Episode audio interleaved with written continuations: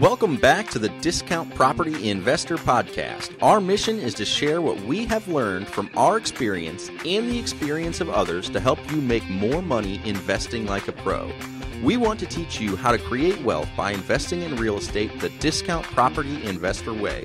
To jumpstart your real estate investing career, visit freewholesalecourse.com, the most complete free course on wholesaling real estate ever.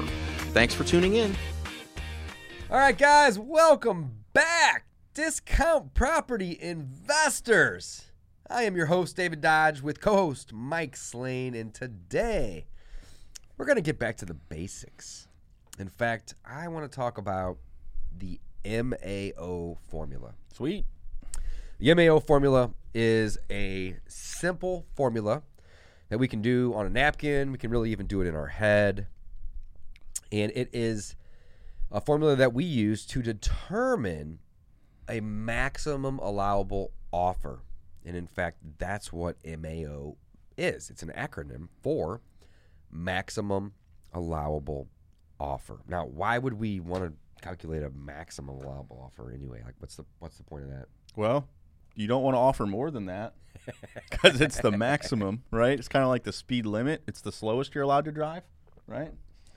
Oh wait, no, it's the highest. It's the limit. So again, you don't want to go over that. Just like the speed limit, you don't want to go over it. We all do. Same thing with the MAO. You don't want to go over it, but maybe sometimes we end up going a little over. It's just the way the business is, uh, especially in the current market. Things are going bananas, but we still have to come up with a formula. Uh, we still have to determine how much we want to pay for properties, and the MAO has always been what we've used and what we've told other people to use and continue to to teach and use. But it changes. It changes uh, with one of the variables in it, which is the discount rate, and we will get to that uh, once we we kind of dive into the MAO. So, Dave, how do we calculate the MAO? It is your ARV multiplied by your discount rate minus repairs minus the wholesale fee. And that is the MAO. So, what is ARV, Dave, and how do we find that? Love it. So MAO, guys, it stands for maximum allowable offer. Just want to recap on that. And Mike said it exactly right. The MAO formula. So we're solving for MAO, right?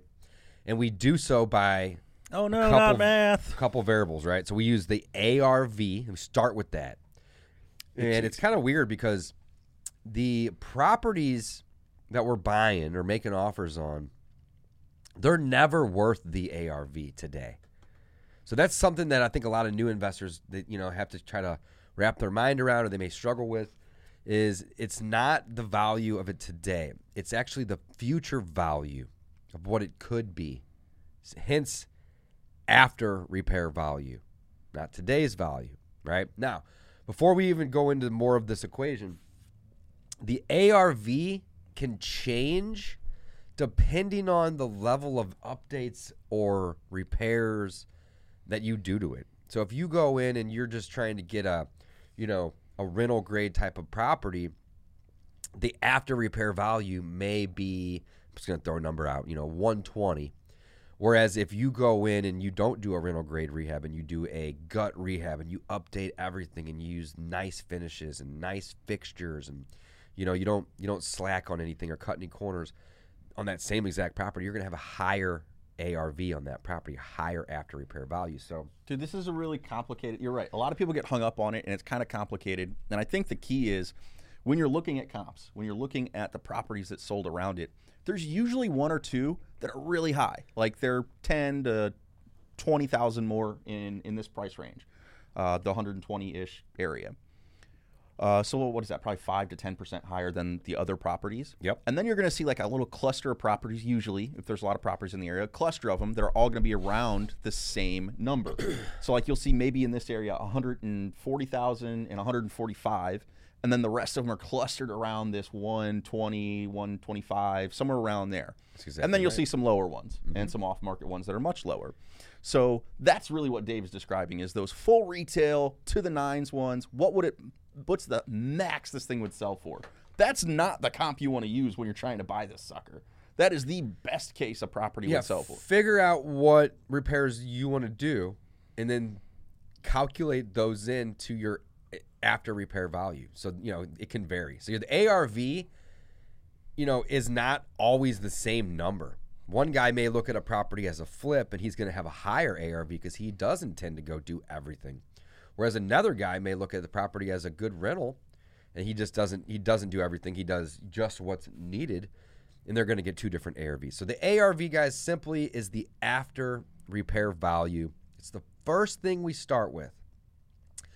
And again, we're solving for maximum allowable offer. We're solving for MAO. So the equation goes like this MAO equals ARV times the discount rate that Mike mentioned earlier. And we're to come we're to talk about that next. Minus repairs. And if we're wholesaling it, minus your wholesale fee. So again, ARV times discount rate minus repairs.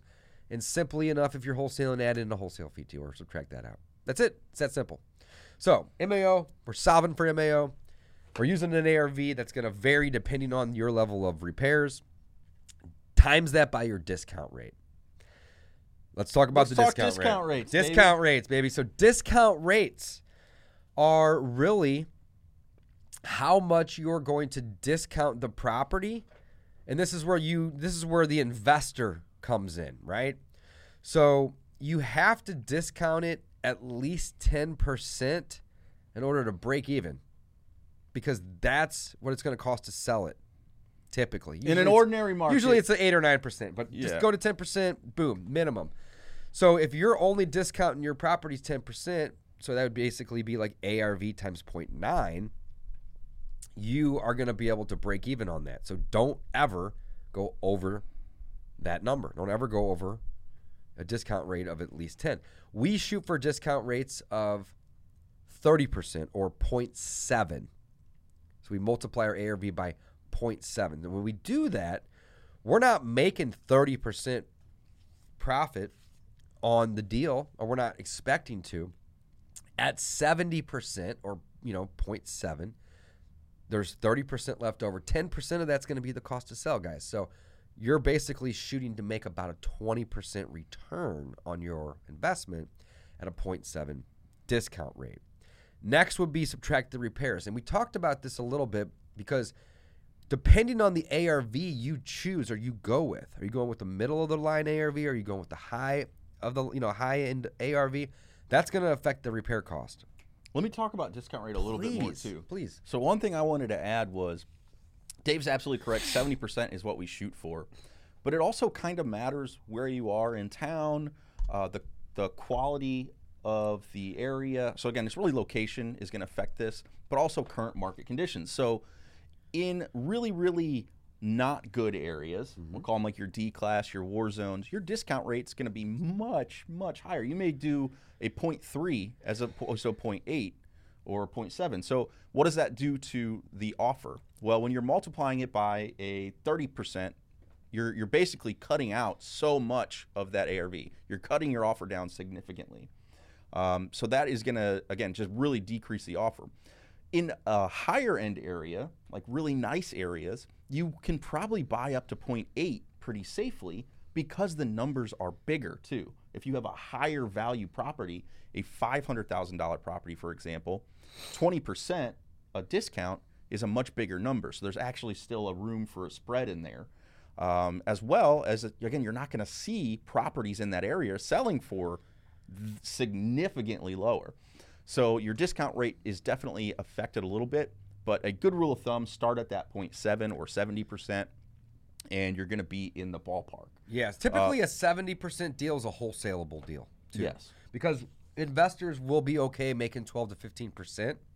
They don't need to make that full 20%. So if you can get at, you know, 0.7, take 10 off the top, guys. That's you got to do that every time no matter what the percentage is. So at 70%, that's 30 left. Take 10 off the top, that's 20 left. You can wholesale that and give it to somebody at 12 to 15 and make yourself, you know, 5 to uh, Five to ten. Five to the other thing that's cool though is that oftentimes newer wholesalers, uh, even us, we've been doing it lately, is we underestimate the repairs. So if you did a higher discount rate at that 0.7 as opposed to moving it up to 0.8, and then you underestimate your repairs, you've kind of made up for that, and it still makes the deal work, or it still allows you to, to Love that, deal. man. I- So Great advice. seven, great place to start. If you don't know where to start, it's an average area. definitely start there. Dave, you were getting into repairs. Let's talk. No, repairs. yeah. So back to discount rate, just really quick though, Mhm. guys. This is a sliding scale. So you'll notice that we don't have MAO equals ARV times 0.7 minus repairs minus wholesale fee. Instead, we have MAO equals ARV times our discount rate minus repairs minus wholesale fee. And the reason that we don't have a number in there is because it's a sliding scale. 0.7 is a great place to start. Mike said earlier, if it's a war zone or a place that's not the best neighborhood, right? You're going to move that discount rate from 0.7 down to maybe 0.5 or 0.3 or 0.4, whatever it might be. It slides. Now, in the current market conditions, we've had to adjust our discount rate from 0.7 up a little bit.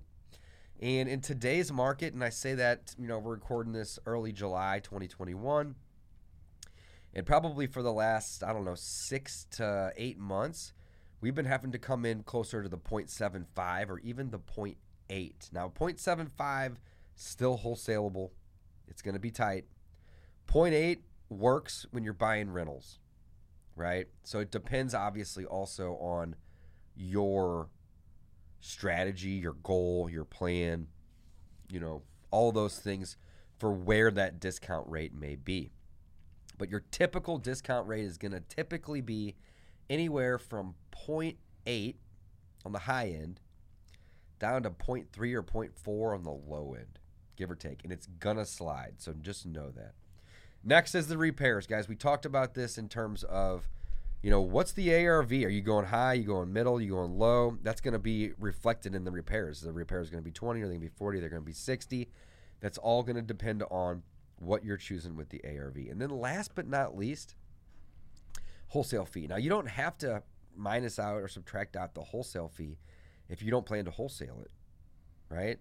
And really at 0.7, you typically are going to have some room in there already to wholesale it.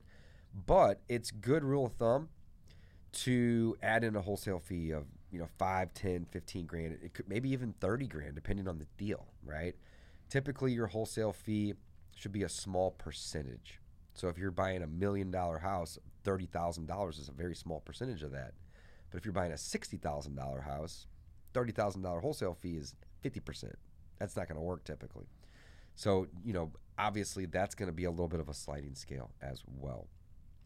So this formula, the MAO formula, guys, that's what we're solving for. Very simple. ARV times our discount rate minus repairs minus a wholesale fee if you're wholesaling it is going to give us what's referred to as our maximum allowable offer. So if we run this formula through, and let's say that we get an MAO of 125,000, that's the maximum allowable offer. Mike, what would we typically offer somebody if we calculated an MAO at 125? Uh, we would not offer 125. We that's would- what, that's what I'm looking for. So, like we talked about, it's that limit. It's that speed limit. You're not supposed to go over 125 because this is the maximum allowable offer. So, we're going to come in underneath that, maybe 115, 110, 115. 110 to 115, and This- they're and they're, they may not like that. But it's good because it gives you a little room to negotiate. One of the things I hear Dave say a lot is nobody likes someone who can't negotiate a little bit on price. So again, being able to come up a little and still be under or at your maximum allowable offer is really really huge. Yes. So that's why never go in with the MAO up front. It just it's, it doesn't allow you to be the likable person who can be negotiated with. So Love it. So Yeah. I'm going to repeat what Mike just said. Never go in with the MAO up front. The MAO is basically what you're going to allow yourself to negotiate to. if you have to, If you if you have to. That's that's such a great point. So let's say that our MAO, the maximum that we're willing to pay or that we are allowing ourselves to make an offer on, in this example, we talked about 125. If we make the offer for 110 and they say, "Okay, great, we got it even cheaper than what we had calculated for." But if they say, "Hey, you know, 110's not going to work.